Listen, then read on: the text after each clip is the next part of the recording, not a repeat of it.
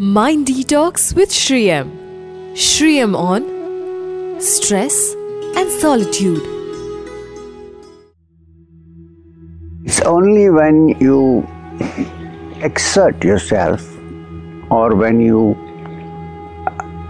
stress yourself a bit or when you have troubles in the world that cause you a lot of pressure also walking exercising it's only when you are really stressed a little bit that you realize the greatness of not being stressed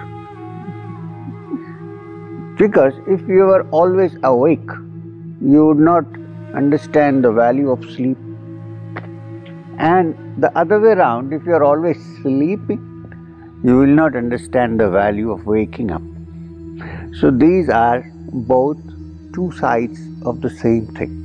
When you do yoga asanas, what do you do? You stretch your muscles, right? And then at the end of the yoga asanas, what do we do? Shavasana, dead body posture. What happens in dead body posture? You stop all exercise, everything is over, and you're resting. Then you realize what is rest. And even when you are really in trouble, and then suddenly the trouble moves out, then you see, ah, yes, it's not as if that rest was not there in me, it was already there, but because of the complication and the stress and the confusion, I didn't touch it. But when it moved out, then I relaxed and therefore I felt it. Consider all the problems and sorrows and pains of this world as actually there to take us to that which is beyond. You cannot run away from it. It's not possible. You try hard, you cannot run away. You can move little bit here and there, but you cannot escape because the world situation does not depend on us. It has its own situation we have to adapt, we have to change. So, if you see everything as actually a lesson towards that, then one day we realize that when it all settles down, then there is peace. So, therefore, in the beginning of one's spiritual progress, it's a very good idea to be in solitude for some time. Why in solitude? When I say solitude, it's not as if you should sit inside a cave away from the people you know, away from the world that you know, so that you are left by yourself to see what's coming out of your mind. You know, when you are in this world doing various things, you don't realize what is inside. When you are alone, then many thoughts come into your mind which you will not see when you are engaged in this world. So sometimes especially in the beginning of your spiritual journey, it's a very good idea to have some solitude once in a while. Say, if you're working the whole year, take off for a week or 10 days to a place where, first of all, where people don't know you. So, in that, I'm free. You see, it may be physical freedom, but still, physical freedom is also important for the mind freedom. So, sometimes I'm saying that we should take some time into solitude. When I say solitude, please understand, it does not mean staying in a, alone in a place where you don't get food to eat, then you can never have solitude because half your mind will be thinking of the food. What I mean is a quiet place where you can have your normal, simple things like food and drink and a place to lie down and sleep. Enough. If you can do that, now the question is when I say solitude, should a married couple go to solitude together or separate? I don't know. That's for you to decide. if you if you can together still be in solitude, great. If you want to separate, it's up to you.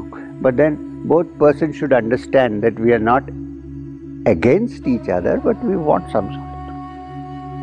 Right? So it's not a bad idea to have some solitude.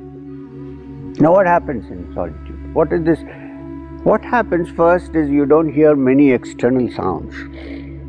You know, when you live in a city, what happens? The bus is going, there are cars going, you have to go to office, you're thinking when to go, I meditate 15 minutes and then, and then I have to go. But you take off for six days or seven days or ten, I don't know what you can afford, ten days. Go away, away from anybody, stay alone. Then what happens? We come face to face with ourselves because there is nobody else to disturb. We are face to face with ourselves, and I think it's very important to understand this that in solitude, when I mean solitude, I mean that you are alone and you have enough things to not disturb you and where you can sit for long hours and do nothing. Do nothing is important. Even if I say I'm going to do japa, I'm going to do meditation, you're still doing something. Can I do nothing?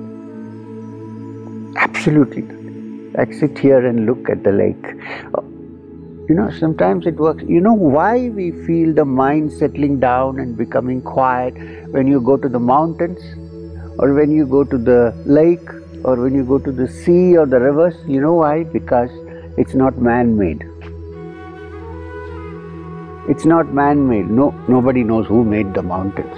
Well, because we don't know, we say, oh, God made the mountains. We don't know who made the mountains. We don't know who made the rivers and the sea and we don't know. So therefore, it is pure nature and there are no bricks, there is no concrete, nothing is used. So what happens? Your mind, our mind, also becomes one with that nature because there is nothing artificial there. Nothing is that is produced by the mind. Nothing that is produced by the human mind. It's free. So the closer you go to the sea and under the tree and away from all these man-made things, your mind also settles down and becomes free. So this silence is very important. And once you are established in that silence, then it becomes that silence is not the absence of sound. See, here also you hear sounds, but there is a silence. So silence is not an absence of sound. You can be in a complete solitary place with no sound whatsoever, but as long as your mind is active, there is no silence. Have you noticed this?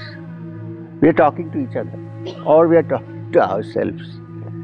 As long as the chatter of the mind does not stop, we can't remember when it started. Maybe from childhood,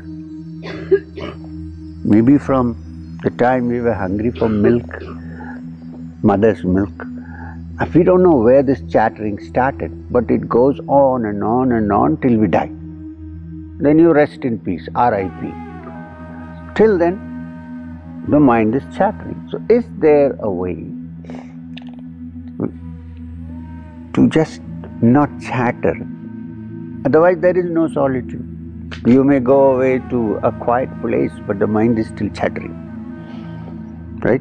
So, is it possible that in the early stages you sit in solitude, try to quieten your mind, and then as you become really expert at this, when you say this chattering is the main problem, nothing else. And why does the mind chatter? Because it's always asking for something. Or it is running away from something. These are the two major factors. Either it is attached to something or it is repelled by something. If these two factors are there, the chattering will never stop. So, can we try to be without too much attachment and too much repulse? If these two things are there, there cannot be quietness of mind. So, when you sit in solitude, quietly, open eyes or close. For some people, they can't meditate with closed eyes. The moment they close their eyes, the mind will start. Open your eyes then look and for some time do nothing. Don't think, oh, that's a nice pine tree, I can build a roof. Then profit, desire, everything comes into the picture. Can I sit just like that, doing nothing whatsoever? Then a silence slowly comes in. Don't be in a hurry. And when that silence comes, that silence remains with you even in the marketplace. You can then, after this, sit in the marketplace and be absolutely silent with all the noise that is going around because your mind has stopped chattering. That's the job, problem. It's not the bus that is the problem, or the helicopter, or the plane. It's your mind, which is not, my mind, your our mind, which has not stopped chattering. So, can we think that there may be a part of the mind which is not chattering? Give it a thought when you sit quiet. Can I sit and not say, oh, not this, yes, this, not this, yes, this, Can, without the two opposites?